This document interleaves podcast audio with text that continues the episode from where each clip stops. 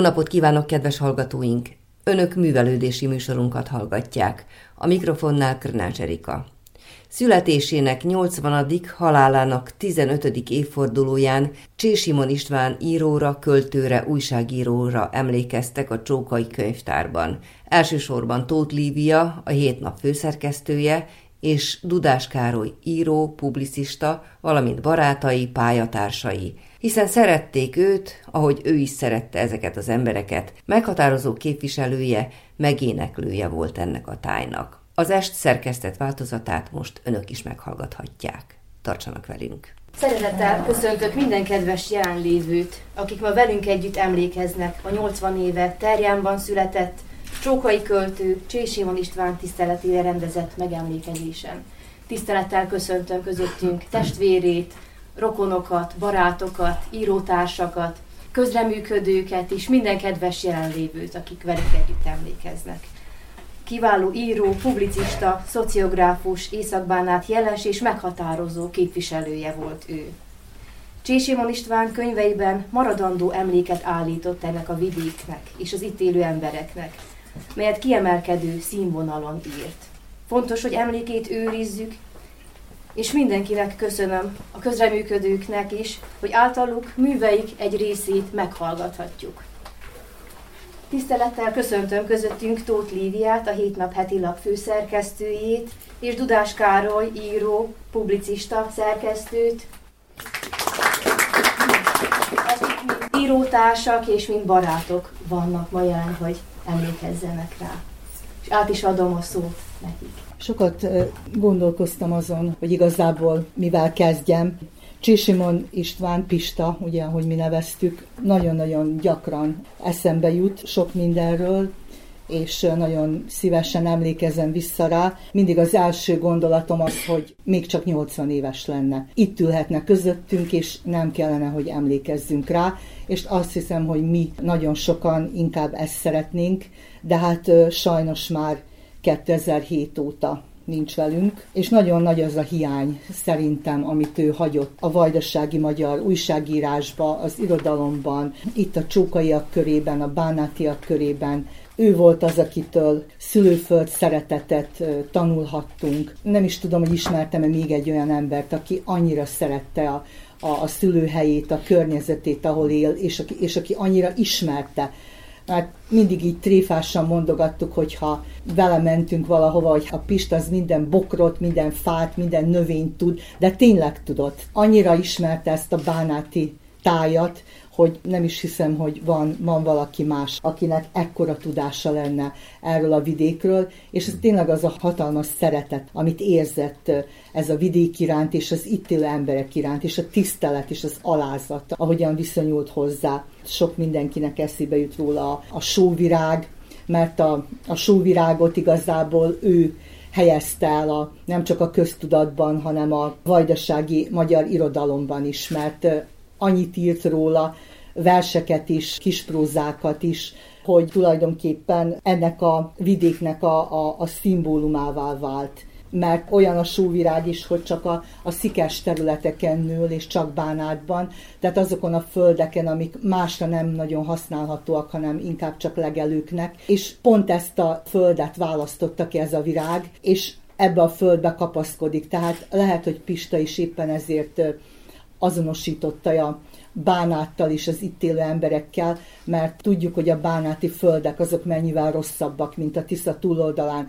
Tehát, hogy mennyivel többet kell itt dolgozni a földműveseknek, és hogy ez a nép is mennyire kapaszkodik, és mennyire ragaszkodik a, az itteni világhoz, az itteni földhöz, az itteni szülőhelyéhez, és ilyen volt ez a, ez a virág is, amit mikor leszednek, akkor megszárítanak, és még úgy is virul tovább, hát ő azonosította igazából ezzel a vidékkel, az itt élő emberekkel, és akkor mindig a, ugye a másik példája volt, hogy, hogy ne legyünk olyanok, mint az ördög szekér, amelyiknek nincs gyökere, és a szél görgeti ezen a nagy pusztaságon, ezen a síkságon tova, és hogy inkább, inkább kapaszkodjunk. Ilyenkor mindig eszembe jut, és többször szerintem elmondtam már, meg mások is, akik itt ülnek, biztos hallották már, hogy a másik nagy barátunk Fehér Kálmán, ugye, aki szintén csókai, és szintén nincs már sajnos közöttünk, kicsit haragudott erre a sóvirágos hasonlatra, mert mindig azt mondta Pistának, hogy meg nekünk is, akik így szerettük emlegetni, hogy hagyjátok már azt a sóvirágot, az csak lila, meg szép, de nem az kell, hogy legyen az itten embereknek a, a jelképe, hanem a, a tarack. Mert hogy a tarackot azt nem lehet kikapálni a földből, és az, ahol meggyökerezik, az kipusztítani se lehet. Úgyhogy Kálmán úgy vélte, hogy, hogy inkább a tarack az, ami szimbolizálja ezt a népet. De hát olyan jó volt még, még őket így kettőjüket is hallgatni, akik itt ülünk, és mindkettőjüket ismertük, és mindkettőjükre azt mondhatjuk, hogy valamilyen szinten a barátaink voltak. Hát ez egy akkora élmény számunkra, hogy erre mindig nagyon szívesen emlékezünk vissza. Én így közben belefoglalok majd két verset a, a mondani valómba. Látom, Karcsi készült, én is meg akartam keresni az utolsó interjúmat Pistával, amit a hét készítettem, de végül nem találtam meg. De hozta helyette mást. Nagyon jellemző volt szerintem az, amit így kiírtam magamnak, hogy nem áhítozott soha nagy dolgokra például az Adhatnál Aranyhalat című versében olyan dolgokat kívánt, ami úgy mindenkire vonatkozott. Fölírtam egy idézetet, utána úgy döntöttem, hogy inkább felolvasom ezt a verset, nem olyan hosszú. Adhatnál aranyhalat. Adja maradónak maradéktalan nyugalmat, hitet évelőt. Adja tetőnek mohát, a mohának meg zilálatlan háztetőt. Hozd hozzánk közelebb a varázslatos krassó szörényt, és adhatnál a karasba aranyhalat, a temesbe meg éneklő szirént. Adja vörös volanul inneni bánátnak egy magyar lapot, a torontál helyett új arcút serényt, hogy ne vesszen el a szavunk és a zenénk, hogy ne írthassák ki gényeinkből a maradék reményt. Adj, hogy magunkat mi is jobban adhassuk. Adj, vagy legalább legyél a közelünkben, ha már nem fordulsz felénk. Ez a verse ugye nekünk újságíróknak egyébként is nagyon emlékezetes, mert Simon István volt az, aki tényleg szeretett volna egy, egy magyar lapot a, a Bánátnak. Szabad hét napban így indult el, 94-ben azt tudom, a Bánáti újság. Szent István. Szent István napján, igen. Hmm. Igazából a Bánáti újság a hét napnak ma is létező melléklete, de akik ott bábáskodtak a megszületések körül, és Pista is, ők igazából nem mellékletet akartak, hanem egy külön lapot szerettek volna indítani. Ezt lehetett, és szerintem gondolták, hogy majd hát, ha eljön az az idő, amikor tényleg lehet egy külön lapja ennek a bánságnak, mert volt benne egy ilyen, nem tévedtem, és nem azért mondtam bánát helyett bánságot, de volt a, ebben a bánát újságban ilyen a piros vonalon túl, tehát foglalkoztak a, a határon túli bánáttal is. Onnan is időnként az ottani magyarokról is írt a bánáti újság. Úgyhogy ezért szerettem volna ezt a verset felolvasni. A másik pedig egy-két gondolatot felolvasnék, ezt viszont nem én írtam róla, hanem a másik nagy barátunk Keszék Károly. Úgy érzem, hogy most, ha Pistáról beszélünk, akkor nem baj, hogyha ha kicsit emlegetem Kálmánt is, meg, meg Karcsit is. Nekem valahogy ők úgy hárman úgy egyszerre is jutnak eszembe, meg mind a három ugye Bánáti volt, és mind a három nagyon szerette ezt a, ezt a tájat, ezt a vidéket. Ezt Keszék Károly írta Csisimon Istvánról, tehát van egy ilyen könyv, a legtöbb helyen Karcsi írta a szöveget, és Léphaft Pálnak a rajzai vannak hozzá. És akkor itt megtalálható a Végvári Panoptikum a, a könyvnek a, a címe, és itt megtalálható ugye Pistáról is egy karikatúra, és egy nagyon szellemes megfogalmazás Keszék Károly tollából. Ebből csak egy részletet olvasnék most föl. Néha szeretett volna régészettel és mese meg népdalgyűjtéssel foglalkozni, de csak odáig jutott, hogy a föld felett megismerje a bánáti gyógynövényvilágot, mert rájött, hogy Móra Ferenc és Kálmán Lajos emlékét hosszas lelki tusák árán úgy őrzik meg a hálás utódok, hogy önkiszolgálóba olvasztják az ott létüket bizonyító parókiát, és gyógyírt árulnak benne, nem helytörténeti múzeumot. Ezt pedig azért választottam, mert föl szeretném olvasni Pistának azt a rövid versét, ami ami épp erre vonatkozik, hogy ugye most az a bizonyos parokja helyén ott áll Móra Ferencnek a melszobra. Mi még oda jártunk hittanórákra a plébános úrhoz. Ott szállt meg Móra Ferenc is, amikor ásatásokat végzett itt Csóka határában, és azt az épületet nem lett volna szabad lebontani, és hát fölépíteni a helyére azt, ami most van. És erről szól egy verse Pistának, a címe Ha. Ha valami csoda folytán, világútlevéllel a zsebében, még egyszer csókán járna a titkok ezeregy életűnek nevezett feltárója, Móra, már nem ismerne az általa hosszú éveken át ásatott kremenyákra, eltűnt a tűzkőhalom, mint egy kósza felhő, mert nem kell itt a múlt, mert vérszegény a jelen, és kétséges a jövendő. Ez a verse így, így nagyon megragadott, éreztem, hogy, hogy ezt elkeseredettségében írta, ha bár ugye azóta már a kremenyákot is megjelöltük, még akkor nem, nem jöttem vissza, akkor még újvidéken éltem, de valahogy most mindig így mondom, az avató ünnepségen a kopjafát, amikor felavatták, akkor, akkor itt voltam, és meg is jelent egy írás utána róla a a hét napban. Ezek voltak Pistának az álmai, hogy a tűzkőhalmot megjelölni, a nagyságos fejedelemnek emléktáblát állítani, az is megtörtént, az övé is ott van mellette. Én nagyon-nagyon szívesen emlékezem mindig vissza rá, és, és nagyon sajnálom, hogy, hogy nem lehet itt már velünk, mert úgy gondolom, hogy még nagyon sokat tudtak volna a fiatalok is tanulni tőle.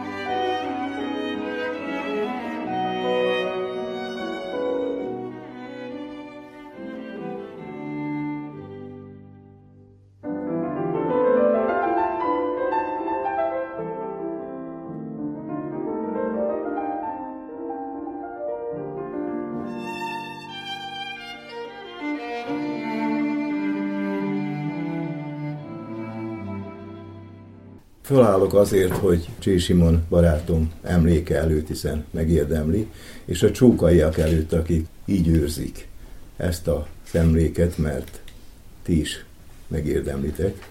Mennyire jobb lenne, hogyha a 80. születésnapot együtt ünnepelnénk Pistával, ezt meg mi érdemelnénk meg, meg ő is megérdemelné.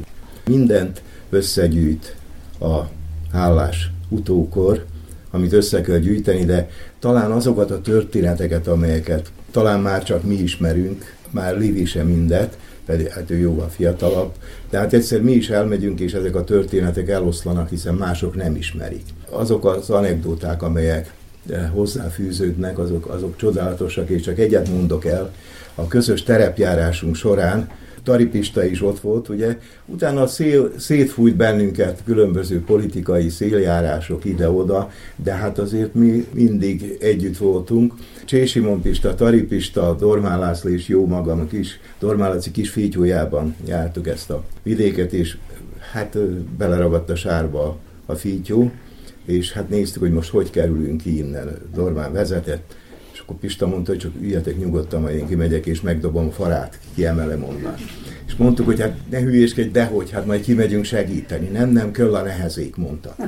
És valóban meglendítette, és mentünk tovább, és írtuk a jó riportjainkat, és a riportokról, vagy kis prózánkat jut eszembe, hogy Pista nem csak, talán kevesen beszélnek erről, hogy nem csak kiváló költő volt, hanem nagyszerű prózaíró, újságíró, és Bori tanár aki nagyon szerette Csésimon Pistát, azt mondta, hogy hát igazán csak az ilyen embereknek érdemes újságot is írni, akikben van némi, vagy sok-sok irodalmi veret, és úgy tudják megírni a riportot is, a kis prózát is, az újságba, a vezércikket is, amelynek van füle farka is, amelyet elolvas az olvasó. Hát azért hiányzik Pista, mert egyre kevesebben vannak az ilyenek. Hoztam magammal egy dokumentumot. Egyébként Livi jól előtt engem, vagy a point, ez a legcsodálatosabb verse Pistának nyilván, és csak két sor, majd utána, ha lesz rá alkalom, akkor arról is beszélünk, hogy az anekdoták közé tartozik, hogy hogy akartunk egyszer életünkbe összeverekedni, pont a Bánáti újság érdekében. Ő is az érdekében, én is az érdekében, de hát némi félreértés akadt. És hát nagyon foglalkoztatta azt, hogy az itteni magyar közösségnek legyen egy újságja ugye a Torontál helyett. De én nem ezért írtam le ezt a verset, hanem miért, hogy minek kellett volna, mit kellett volna szolgálnia ennek a újságnak. Hogy ne vesszen el szavunk és zenénk, hogy ne írthassák ki lényeinkből a maradék reményt. Én azt hiszem, hogy Pistának talán a, a legfontosabb sorai, legfontosabb sorai, és az egyik legjobb verse nem véletlenül választotta Lívia is. És az első tételként utána majd én remélem, hogy kapok még egy kis szót, és nyilvánvalóan érdekli az embereket azok a közös törekvések, amelyek előre vittek bennünket. De elhoztam egy dokumentumot, és meg is mutatom, aztán valaki akarja, megnézheti.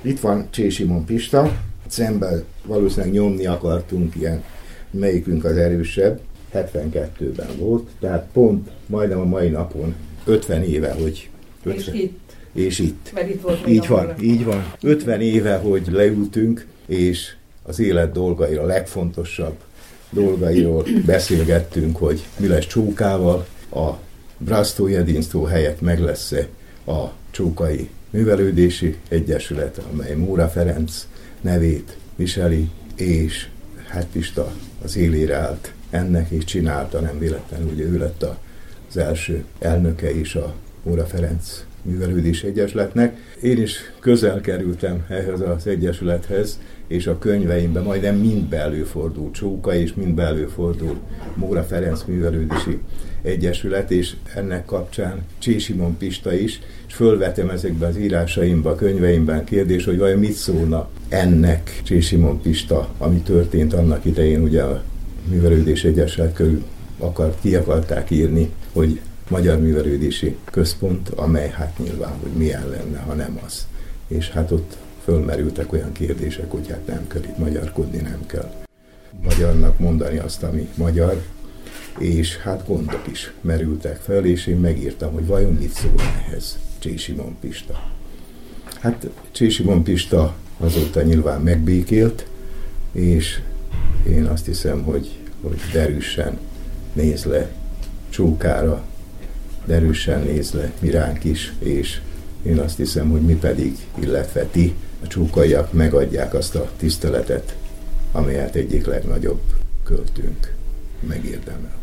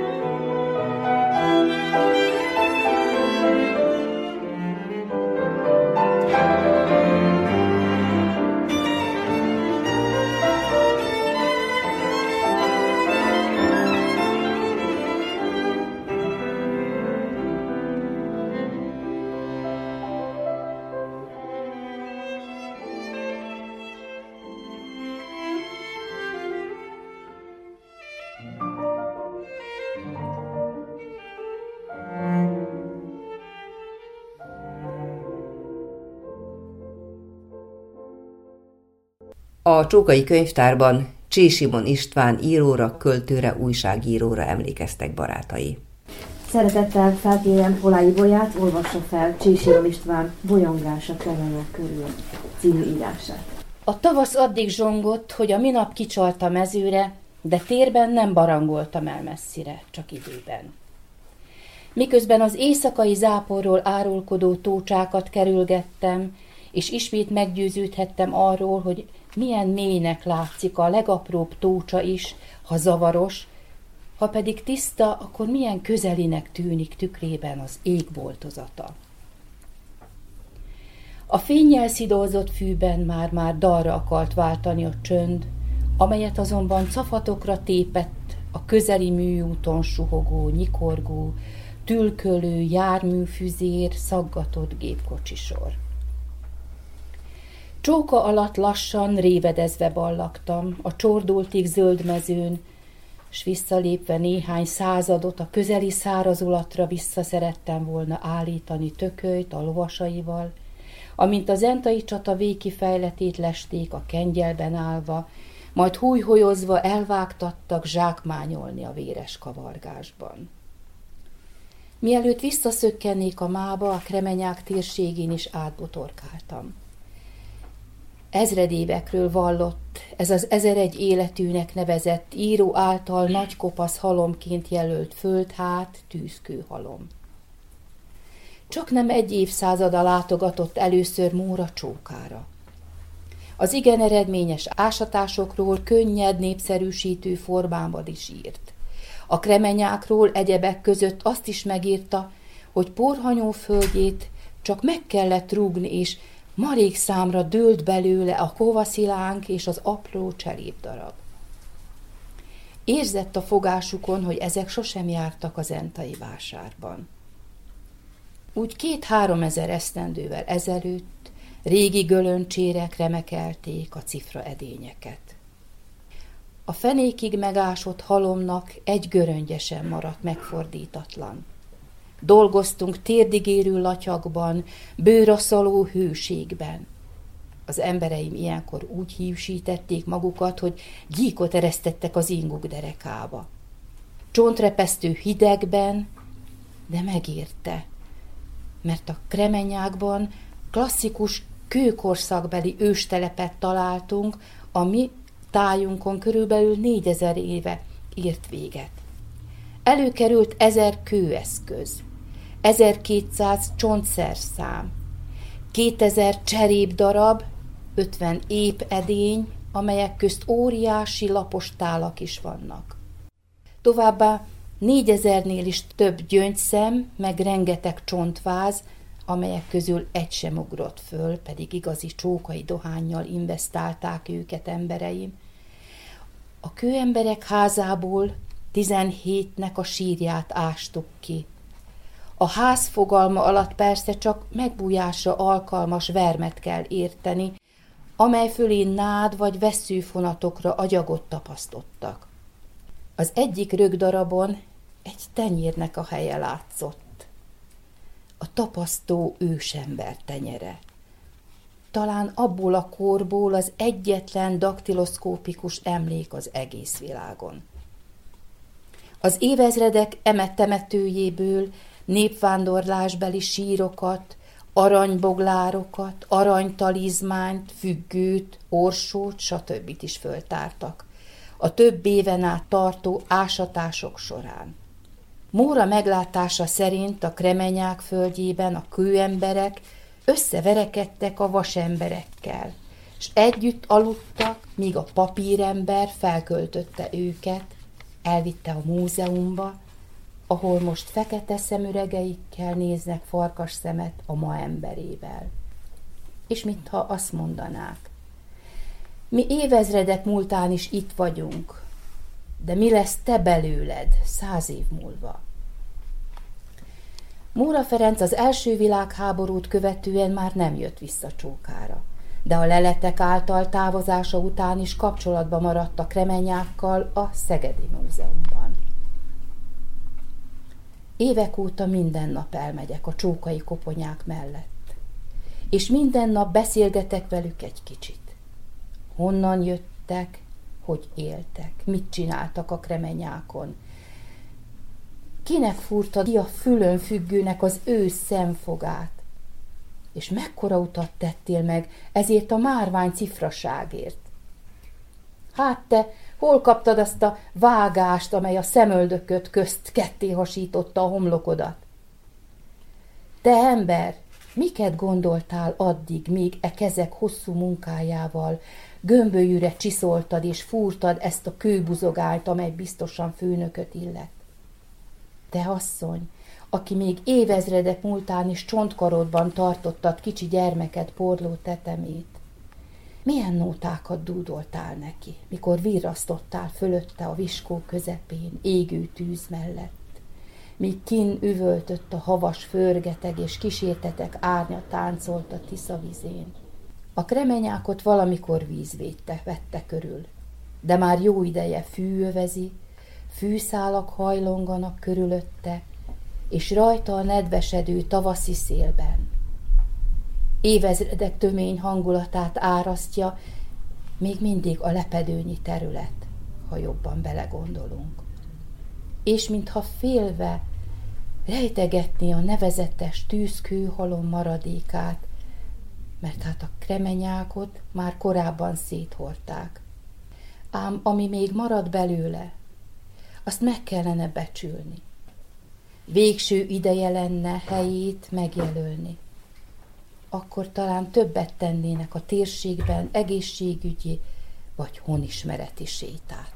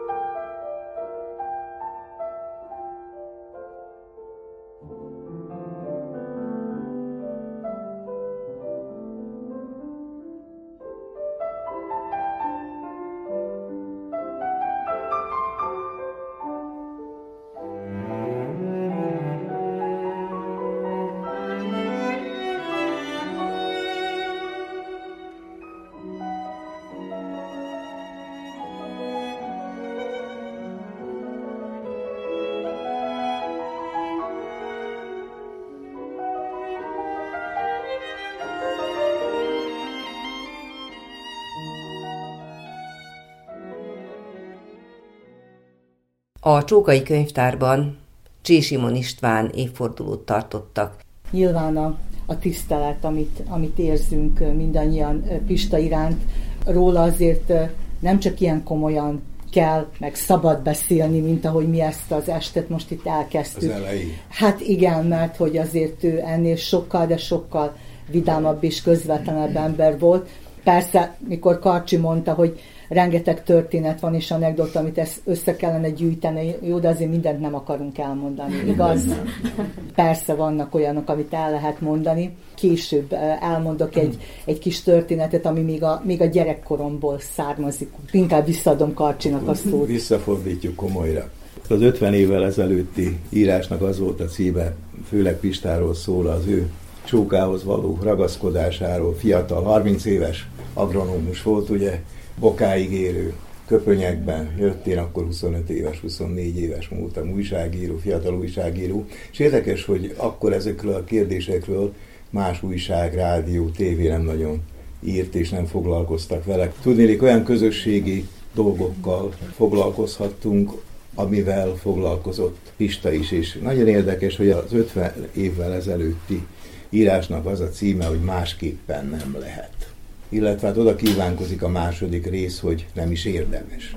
Nem is érdemes, és nyilván az ő élete olyan volt, és a mi hadakozásaink, ugye az irodalom viszont maradva egyelőre az irodalom tér felén, Bányai tanár úr, aki Bori tanár úr mellett ugye a kedvencünk volt a, az egyetemen nagyműveltségű ember, és hát állandóan vitatkozott velünk, Pistával is, de velem leginkább, harcos fiatallal, hogy egy, egy író ember az írjon, az ne avatkozzon a közélet dolgaiba. Író ember az játékos legyen, ne pedig harcos, amilyenek mi vagyunk. És nagyon érdekes, mondtam neki, hogy már bocsánatot kérek előre, és hogy baszhatja tanár úr, lennék én játékos, de mikor ég fölöttünk a ház, meg jönnek, és tudjuk, hogy mit csinálok, akkor harcosnak kell az embernek lenni, és a Pista is harcos volt, tehát nagyon érdekes, hogy úgy volt kiváló költő, kiváló prózaíró, hogy közben közéleti ember is volt, hiszen az, amit megvalósított mondjuk a, a Móra Ferenc Magyar Művelődés Egyesülettel később központtal, az nyilvánvaló, hogy fölér egy irodalmi pálya teljesítményével. Tehát rendkívüli fontos, és nyilvánvaló, hogy már említette ezeket a kiváló embereket, ugye Keszék Karcsit, én ide tenném még mondjuk Herceg János, ugye visszanyúlva ugyanilyen ember volt, aki a nagyszerű könyvei mellett nyilvánvaló, hogy állandóan a közösség sorsának jobbra fordításán is tevékenykedett, és, és akár Német István, akár Fehér Ferenc, tehát a, a nagyjaink tulajdonképpen mindezzel foglalkoztak. Persze az igazán nagyok nem ők lettek. Ő is egyetlen egy híddíjat kapott, ugye Pista pedig kaphatott volna többet is, van, aki ötöt kapott, vagy hatot. Persze azok kapták elsősorban, ezt meg kell nézni, akik nem ezekkel a közösségi gondokkal foglalkoztak, de hát ez már a kritikusok és a, az irodalmárok dolga. Viszont nagyon érdekes, hogy azokra, akikre én gondolok, persze ez kockázatos, amit most mondok, hogy biztos, hogy nem emlékeznek majd a közösségeik olyan szeretettel, mint ahogy Csésimon Pistára emlékeznek, emlékeznek a csókaiak, és emlékeznek a, a kremenyákiak. Én nekem volt egy nagyon egyedi pillanat, amikor egy kremenyáki összejövetelen kiderült ugye, hogy Terjánba búcsú lesz meg. Én nem tudom, hogy te voltál ott akkor. Összejöttek a terjániak, az elárverezett falu lakói. Hát Pista találkozott ugye a, a, az egykori osztálytársakkal, a többiekkel, és ott elsiratták közösen a elárverezett falujukat, és akkor valamiféle fogadalmat is tettek. Ez szintén még a a 70-es években történt, és hát és ezt a fogadalmat meg is tartotta, hogy, hogy valamiképpen, ha nem is ott terjánba, de hát valamiképpen újraépíteni azt a közösséget, amelyből vétetett, és én azt hiszem, hogy azt folytatta itt, és, és jó lenne ezek az emberek még ilyenkor is, 70 meg 80 éves korukban is, tevőlegesen is, jelenlétükkel is önbizalmat öntenek a közösségbe, és jó lenne, hogyha itt lenne. Nem a történetet akarom elmesélni, csak mivel ugye Karcsi fölhozta Terjánt, meg hát Annától is hallottunk egy verset, akkor én fölolvasnék egy, egy Terjáni verset, ami azért érdekes most számomra, mert én, én tényleg nagyon sok lapozgatom ezt a könyvet, és most, amikor a hétvégén volt a 8. Csísimon István vers és prózamondó találkozó, ugye hát ezzel is őrizzük itt Csókán az emlékét Pistának, hogy, hogy egy ilyen versmondó összejövetelt neveztünk el róla. Az egyetlen felnőtt nevező, aki volt, egy újvidéki Szabó Istvánnak hívják azt hiszem, és ő mondta el ezt a Terjáni Réten című verset, és akkor úgy nagyon fölfigyeltem rá, hogy, hogy tényleg, hogy, hogy milyen szép képei vannak Pistának ezekben a versekben. Ez társadalomkritika az is, de ezek a képek, amiket, amiket leírt, ugye voltak sorai, kifejezései, amiket több versében megtalálhatunk. A terjáni réten. A terjáni réten mindig zöld a fű. A terjáni réten mezitlábas gyerekkorom szalad, s örökzöld fűszálakra a felhők gyöngyöket hamisítanak. A terjáni réten visszatért madarak holtág létével pihézget a tavasz. Elkésett káprázat. A holták homorulataiba húzódott a víz. A sás poros szelekbe, hőhullámokba vág. Szíjas füvekbe szórják tollukat a libák. A libatollakon csörgősre száradnak a piócák. Vedlik a mocsár.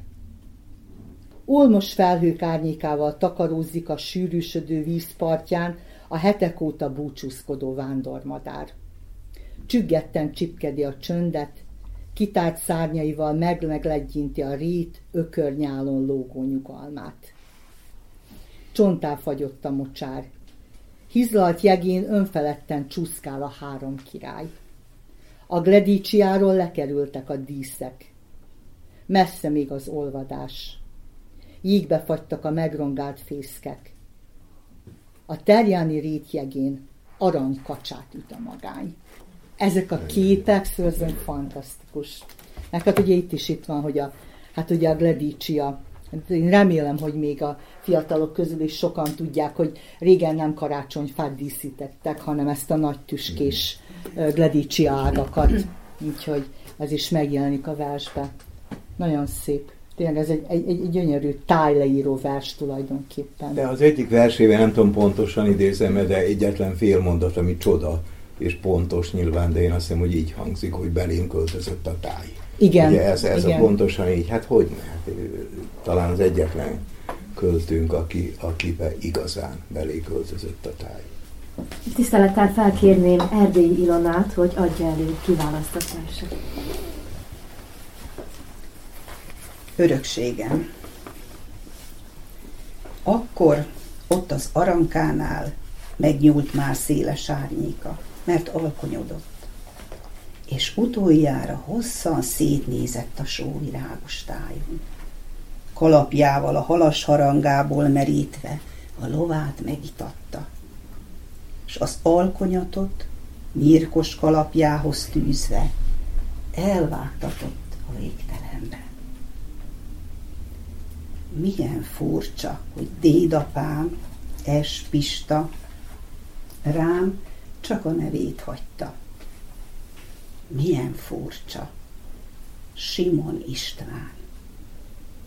Én viselem a teljes nevét, súlyos örökségemként viszem, vonszolom tovább. Vers. Írok mélyen. Szép ez a föld. Bánáti föld. De ha nem is, poliposan jól ide köt. Jó ez a föld. Repedezett, bánáti föld. Szikesekkel, dérveréssel, égzengéssel. Érdes e föld, lázas és zöld, bánsági föld, sóvirággal, nádasokkal, gyötrődéssel. És majd csöndben, nyírok mélyen, elrejtenek benne. Köszönöm. És hogy egy picit vidámabb vizek felé evezzünk, én megkérném Kónya Sándort, hogy megzenésített verseket. Három vers következik. Az első címe Bűvölés.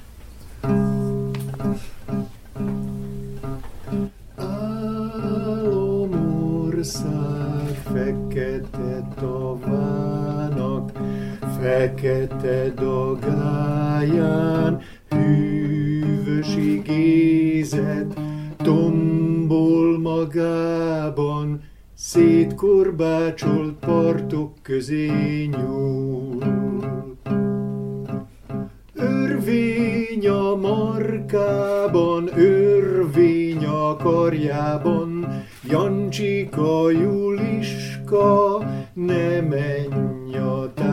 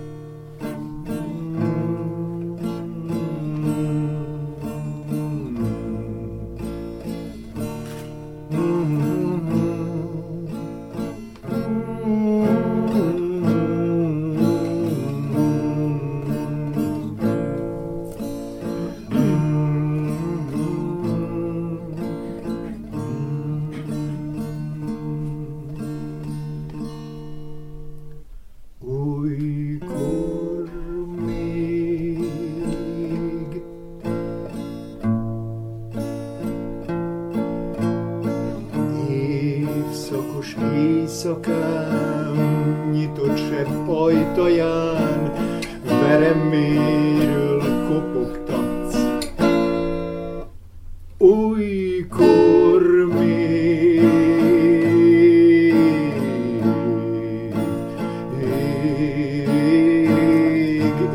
évszakos éjszakám nyitott sebb ajtaján vereméről kopogtatsz. Szavaid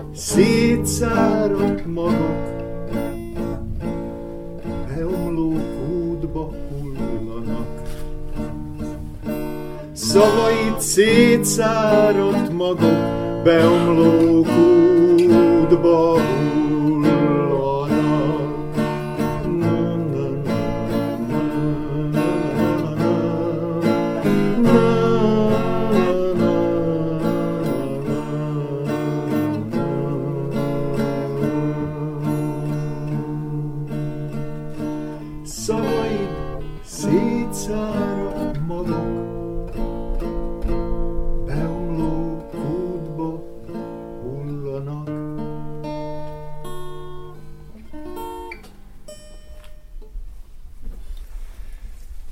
És következik a Gyere című költemény, mely a szülőföld mérhetetlen szeretetéről szól, de csak nagyon röviden, tömören, főképp azokhoz, akik még visszatérhetnek. Átengedem neked a szülőtájat, Pejhedző porával, forróságával, érdességével, sóvirágával, és szakadásig feszülő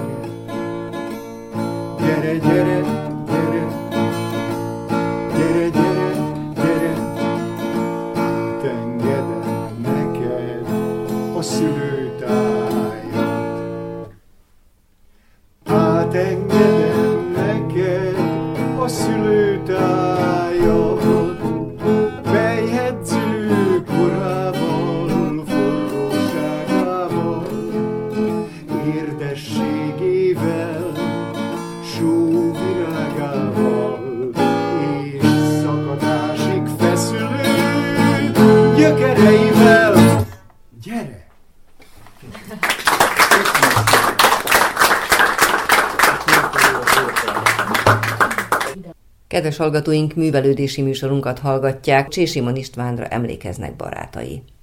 Ugye a csókaiak közül sokan tudják, hogy a, a rendőrségnél sarkon ott van egy ház, ahol most kedves barátaink laknak, de akkor még nem így nézett ki. Az egy kis fehér ház volt, és ott, ott laktam a nagyszüleimmel abban a házban, és hát a barátnőm is ott lakott a közelben, és még általános iskolások voltunk, és a mi házunk előtt volt egy pad, persze, hogy kell is, hogy legyen, a falusi házak előtt, oda mindig kiültek a nagyszüleim, meg a, a szomszédság beszélgetni, és akkor mi is a barátnőmmel kint az utcán játszottunk, meg ott a padon ücsörögtünk, már kicsit nagyobbak voltunk, akkor már úgy figyeltük azért hogy mi történik körülöttünk, meg a fiúkat is, ezt csak azért mondom, mert a történet is ehhez kapcsolódik valahol. És akkor a Pista és a, az Éva, akkor még nem volt a felesége, de a mi rajztanárnőnk volt már mm. akkor. Ők valakihez jártak a, abban az utcában, és sokszor így este fel így karonfogva jöttek, és elhaladtak ott a, a nagyszüleim háza előtt, és így mentek valakihez, és akkor Éva meg én, most kimondtam a barátnőm nevét is, kint ültünk a padon, és akkor így mindig néztük őket, Pistát nem ismertük, hát mert még általános iskolások voltunk, a rajztanárnőt igen. És akkor mindig megbeszéltük, hogy ez a szép nő, már mint a rajztanárnőnk, ez a szép nő, hogy tud ezzel a ronda pasival mászkálni? Mert ugye nekünk még akkor az volt a lényeg, hogy a fiúval szép legyen, meg a férfi, hát nyilván, és akkor így, így Évával nem győztünk ezen csodálkozni, hogy mit lát benne. Hát aztán ugye később, amikor a, az ember megismerte Pistát, akkor, akkor már nyilván megértettük, hogy, hogy mit látott benne. Tehát, hogy azért a, nem mindig a külső a lényeg. Én úgy kicsit, amikor rádiósként, később már, vagy újságíróként mentem, először én tartottam is kicsit tőle. Azért, hát igen, azért úgy nem volt Meg mindegy. erős volt. Hát, hát erős, igen. hát, hogy? Hát, hogy nem volt mindegy. De, De, én nézd meg szép, ezen de a aztán később már, később már rájöttem, hogy egy hatalmas szívlélek ember, tehát hogy egyáltalán nincs mit tartani tőle. A robosztus külső mögött egy, egy vajszívű érző lélek van, úgyhogy ez, ez, ez egyértelmű, úgyhogy Nem tudom, tehát ez volt a közönség kis vidám történet. Most nem akarunk itt, van én nekem olyan is, De amikor, olyan. de ezt nem mondom végig, van olyan is, amikor ültünk Csókán a King nevű kocsmába, már az sincs meg, Ti a kocsmába is jártad? ne, á, dehogy. És akkor éjjel fél kettők azt mondta Fehér Kálmán, hogy menjünk el a Pistához. Hát nem mesélem el tovább. Jó. Elmentünk-e, vagy nem, ez maradjon most már. Az. Elmentetek, ugye ezt mindannyian tudjuk, hogy és annyit beszéltünk róla, hogy milyen szépen, csodálatosan énekelt, és milyen népdalokat is. És nyilván a csókai kórus, főleg az asszony kórus énekelte, de milyen csodálatosan ezeket az ő nótáit.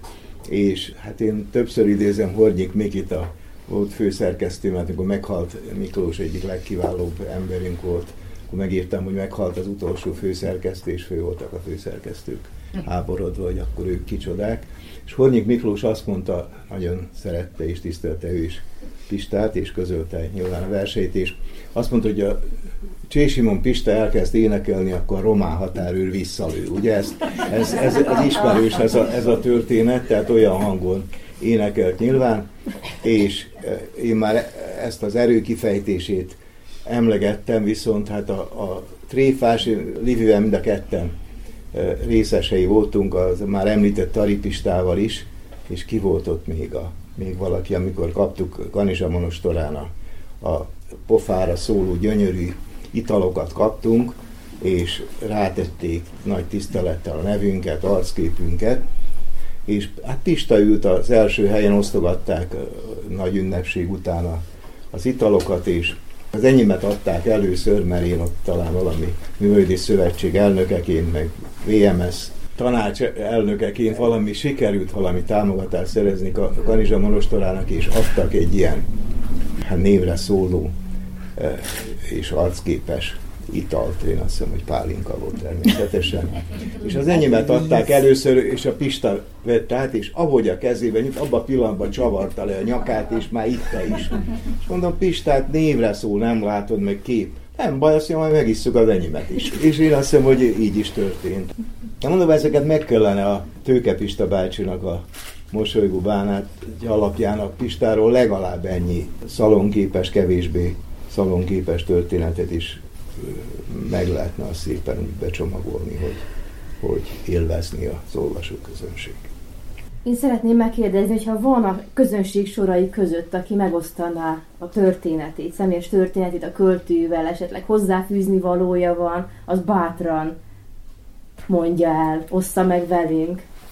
Osztálytársa voltam a Pistának. A történet 1955-56-ban iskolások voltunk, elemiskolások. Magyar óra volt, Bori Imre tanár úr tanított bennünket, és valami fogalmazást kellett írni, hát megírtuk a fogalmazást, csintalan gyerekek voltak, fiúk az osztályba, és akkor összeszedte óra végén a munkákat, vagy óra közben, és hát javítgatta a hibákat, beszéltük a Pista, olyan csúnyán írt, hogy nem tudta elolvasni a tanár úr a munkáját, hanem a Pistának kellett felolvasni, és megdicsérte már akkor gondolom, különös munkája, írásai voltak. Ez ilyen gyerekkori emlék. Köszönjük szépen, hogy megosztottad. Szerette tanár úr nagyon Pistát.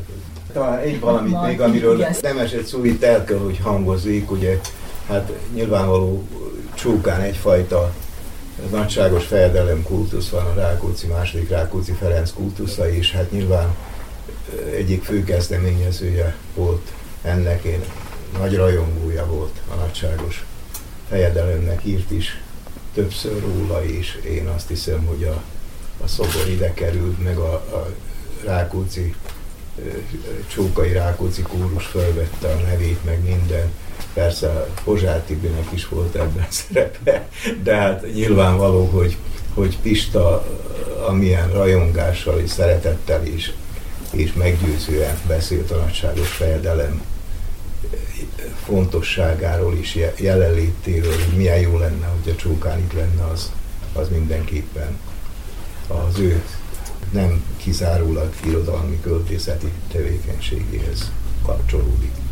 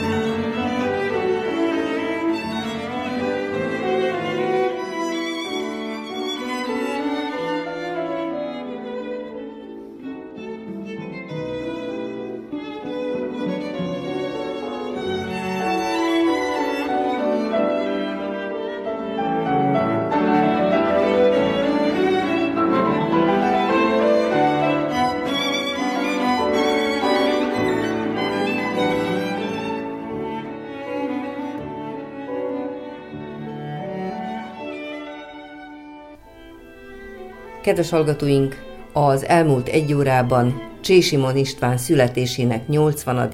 halálának 15. évfordulóján az íróra, a költőre, az újságíróra, a barátra emlékeztek.